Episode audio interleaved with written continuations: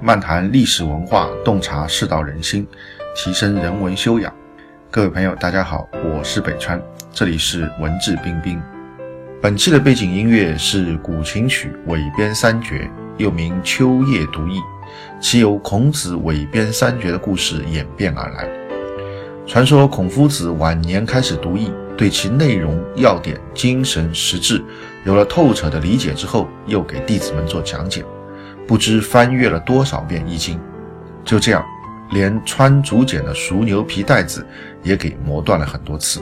即使如此，孔子还谦虚地说：“假我数年，若是我与易，则彬彬矣。”意为，假如再给我几年的时间来研读《易经》，那么我对于易道就可以彬彬然而文质俱精了。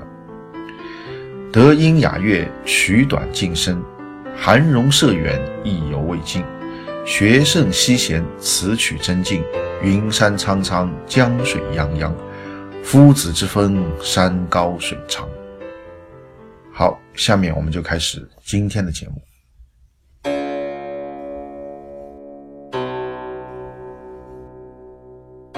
今天我们继续和大家来分享孔门弟子之子路。那么上一则呢，我们谈到啊，孔老夫子曾经对子路有。一个预言啊，说这个子路啊不得其死然，也就是说这个不得善终啊，他这个离世的时候可能会比较惨。那么今天呢，我们就来讲讲这个子路的去世。那么子路呢，他跟随孔老夫子学习以后啊，也曾经出仕啊，就是也曾经去做官呢。他在这个魏国呢啊，他在鲁国做过官啊，鲁国呢那这个。他曾经在当时的三桓之一的季孙氏家里啊，三桓应该说势力最大的一家，季孙氏家中呢做过这个季孙氏的这个家臣啊。那么后来呢，他又去了魏国啊，又去了魏国。那么在魏国的著名的大夫啊孔亏的家里面做家臣。那么他在这个很多的任职方面啊，其实是非常有才干的啊。孔老夫子也曾经啊评论过子路啊，说子路有这个这个这个。治国理政的这种才干啊，那么当然子路武功也很好啊，我们之前也讲过，所以可以说他是一个这个文武全才了啊，非常优秀的一个学生。那么在最后呢，这个子路呢，他其实是在魏国去世的，就是在他出任魏国的卿大夫孔亏的家臣的这段期间啊，那么魏国发生一场内乱啊，当时呢是公元前啊，应该四百八十年的时候。魏国啊，这这个政坛发生了一场这个动荡啊，发生一场内乱啊，这为了争夺这个国君的位置啊，发生了一场内乱。那么当时啊，就这个叛军啊，就把这个孔亏就给挟持了，就把子路的这个主公啊啊就给挟持了。那么希望孔亏能够支持叛军啊，能够支持就是说自呃这个自己方的势力呢，成为魏国的国君。那么这件事情呢，当时发生的时候，子路其实并不在。城中啊，并不在魏国的首都啊，并不在这个城里面，他在城外面啊。但但是呢，他听说这件事情以后呢，他就急急忙忙的啊，这个往城里赶啊，急急忙忙的要回到啊自己的这个主公那边去。那么据说当时其实他另外有个师兄弟啊，本来是在啊这个城中的啊，那么他是出来了，他出来以后，他在城外见到子路，他劝子路不要回去。子路说：“我必须回去。那我这个食君之禄，担君之忧。那平时拿人俸禄，拿人工资，现在老板有难，但我明知老板有难，我怎么可以一个人逃掉呢？这个是不行的。所以他就依然就入城了，依然入城了。那么当时据说这个孔老夫子听说魏国发生这个政变的时候，魏国发生内乱的时候，很感慨的说了一句：他说，哎，他最想完了。他说子路要死了。”这孔老夫子在几千里地以外啊，他就已经这个了解到这个事情了。后来子路这个去到城中以后呢，就为了保护啊自己的这个这个主公啊，和叛军啊发生这个争斗啊，发生这个格斗。那么在格斗的时候呢，啊，在魏康叔世家里面，《史记·魏康叔世家》里面这个有这样记载啊，就当时敌人啊就拿这个戈啊，拿那个很长的一个一个兵器啊来这个攻击子路，那么把这个子路的这个帽子啊。帽子的带子给割断了，那么这个带子割断了，这个帽子就戴不住了，就掉下来了。因为当时就靠这个带子啊，能够系在啊系在这个头上啊。这个我们以前古装片里应该有看过，先秦时期的一些一些帽子啊，它其实一些冠啊，所有的冠呢是需要这个用这个绳子把它系住的啊，在下巴这里要系住的。如果没有系住的话，它就会掉下来。所以估计当时是一边的这个啊耳朵边上的这个绳子啊被割断了。那割断以后呢，这个子路呢就要把这个绳子重新接起来，把这个帽子要戴好。在这个过程当中啊，他就被这个敌军斩杀了。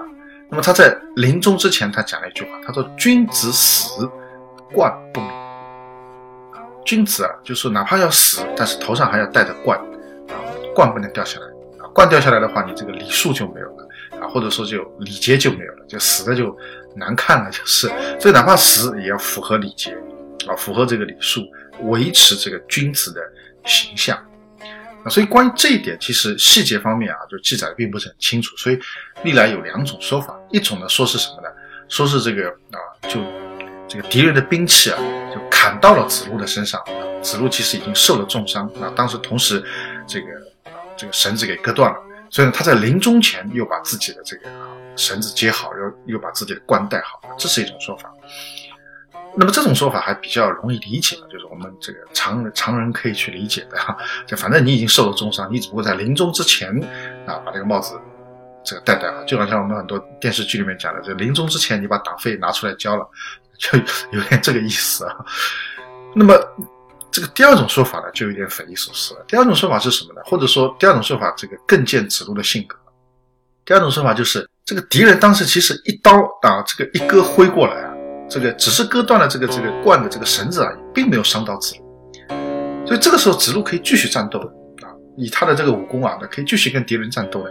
但是呢，子路啊，因为这个冠掉下来了，他为了要把冠戴好啊，他为了不能就说这个这个没有冠跟人家战斗，所以呢，他就放下手中的武器啊，去去把这个冠要重新戴好，去把这个绳子重新接上，然后他要把这个冠重新戴好。所以就在这个过程当中啊，他被敌人这个。斩杀了。那么临终之前，他就讲了这句话，他说：“这个君子死，冠不免。就哪怕我死，我也把这个头上的冠要戴好。”那么这种说法如果成立的话，如果是当时的这个真实的情况的话，可能我们很多人会觉得子路啊，这个未免迂腐啊，啊，过于迂腐了。那你这个 帽子被人家割断了，掉了就掉了呗，对吧？你不是平时走在马路上没事的，你把帽子接接好，重新戴上。你这个是在战场上。在跟人家这个啊刀剑无情、刀剑无眼的时候，你怎么可以放下手中的武器，你去戴帽子呢？对吧？你你哪怕你把敌人打败了，你再来戴帽子，这个也来得及啊！啊，但是呢，子路他觉得啊，不管怎么样的，我要我要有我君子的一种形象啊，要有一种礼法啊，所以呢，他宁可死，他他也要把帽子戴好。当然，可能大家会觉得比较迂腐，但是千百年以来，更多的大家其实是这个。对子路的一种赞叹，那哪怕这种赞叹当中，我们内心当中还是会觉得有点可惜，有点迂腐，但是呢，还是会被这种精神所感动，啊，还是会被这种精神所感动。所以事实上也的确是我现在在讲这段的话，啊，也是有这样的一些复杂的心态。我既觉得有点可惜啊，子路好像是有点迂腐。如果第二种可能性成立的话，第二种描述成立的话，但同时也很为他感动，他能够在这个战场上。啊，敌人这个刀剑相加的这个时候，啊，自己需要全神贯注去迎战的这个时候，还能够记住自己作为一个君子，啊，做或者说作为一个想要成为君子的，走在圣贤之道上的这样的一个人应该做的一些事情，遵循可能也是一定程度上是这个他的老师的这种教导，他还能不忘记这个，甚至为此而付出生命，他也不后悔。啊，最终还留下了啊这个千古名言啊，这六个字：君子死，冠不免。啊，所以其实，在感慨的同时呢，也是非常感动的啊，或者说这个感动啊，是大大要超过啊，我们可能觉得他比较迂腐啊。那从这里也可以看到子路的一个性格啊，的确是很刚直，很讲原则啊，不太懂得变通哈，这个柔韧度啊，相对来讲欠缺一点啊。首先，他明明在城外，他可以不进去。他也许可以在城外想办法来营救他的主公，因为叛军绑架他的主公，也不是说要杀了他，是希望利用孔辉的影响力能够夺取魏国的君位，是有这样的一种考量的。所以其实子路是有很大的时空间，很多的时间啊，在外面慢慢筹划说啊，怎么去营救这个孔辉，这个是合理的。但是呢，他选择了进城，啊，这个提着刀剑直接跟敌人作战啊，要把这个孔辉救出来啊，这是第一个。第二个是什么？就是在这个真正作战到紧要关头的时候，那他的绳子被人割断的时候，他要把那个冠重新戴好。啊，我讲的当然是第二种情况。如果是第一种情况的话，那我觉得其实大家也可以理解，反正你已经受了重伤了，你肯定要肯定要死了，死之前把帽子戴戴好，这个也可以理解。啊，就像很多人死之前要要把自己啊这个化妆一下，然后穿上新衣服之类的，啊，这个可以理解啊。但第二种情况的确是很难理解，或者是大家会觉得有点迂腐，但恰恰是这份迂腐啊，体现了子路的他的性格特点，也带来了可以说是更多的一种感动，对后人是一种感动。那么这个子路去世以后呢，这个孔老夫子也是极其伤心啊，这个可以说他的优秀的弟子啊，包括颜回啊，包括子路去世的时候都是很伤心，而且呢，孔老夫子就从此就不再吃肉酱。就当时有一种食物，就是这个肉酱把肉剁得像啊这个肉糜一样的啊，那么这是可能是当时一种这个比较常见的食物。但子路去世以后呢，孔老夫子就不吃了。为什么呢？因为他死其实就是什么，就等于被乱刀砍死。说的不好听点啊，就是这个因为敌人很多嘛，那刀也很多，他这个倒在地上，或者说在那里截帽子啊，那人家一拥而上，那就把他这个乱刀砍死。也可能是他武功比较高，所以一个人搞不定他，几个人在围攻他。围攻他的时候，他他闲下来了啊，那么当然就几个人就蜂拥而上，那就把他可以说这个砍得血肉模糊了，像这个肉酱一样。所以孔老夫子看到肉酱，他就会想起子路啊，就很伤心，就吃不下去啊，所以从此以后就再也不吃这个肉酱了。所以这也是可以看到他们师徒的这种感情啊，这个孔老夫子对子路的这样一种感情。那么通过子路之死，我们也可以了解到这个刚直啊，他其实的的确确还是有。一定的危害性虽然很让人感动，但是呢，的确是很可惜啊，也的确可能当时会有更好的一些方法来解决这个问题。那么历史上有很多这种很让人感动的事情啊，啊，其实有的时候是这个当事人他别无选择了，他没有第二条，他只能选择这个从容就义啊，英勇就义，他只能选择这个，他没有第二条路。就像比如说这个南宋灭亡的时候啊，这个宋元在崖山啊海战，那当时宋朝在可以说，这个大陆上的领土啊，就全部丧失了啊！他们的这个唯一的领土就是很多很多船啊，就在这个海面上。最后决战的时候啊，宋军大败。虽然他们人数上占优势，但是啊，这个因为一些情况，包括天时不利啊等等，所以就打败了。打败了以后，当时几乎所有的人全部都跳海殉国了。那么丞相当时的这个宋朝的丞相陆秀夫，就是背着这个啊八岁的这个小皇帝啊跳海自尽。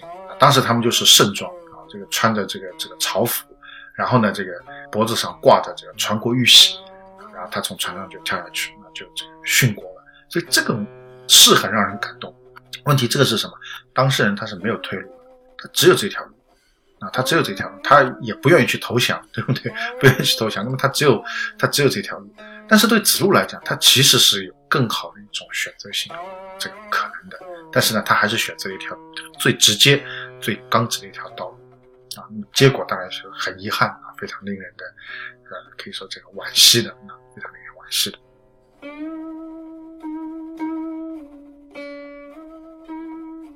好，今天的节目就到这边，更多的信息欢迎大家关注我的微信公众号“北川黯然日章”，在微信公众号首页搜索“北川”即可关注，谢谢。